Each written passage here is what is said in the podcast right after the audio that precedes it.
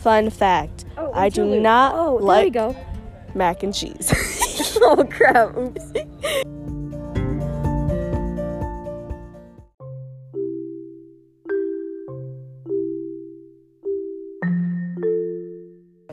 so, because I do not like mac and cheese, I do not eat it. And my family kind of thinks I'm a weirdo for it. But you know what? It's okay. They can think I'm weird.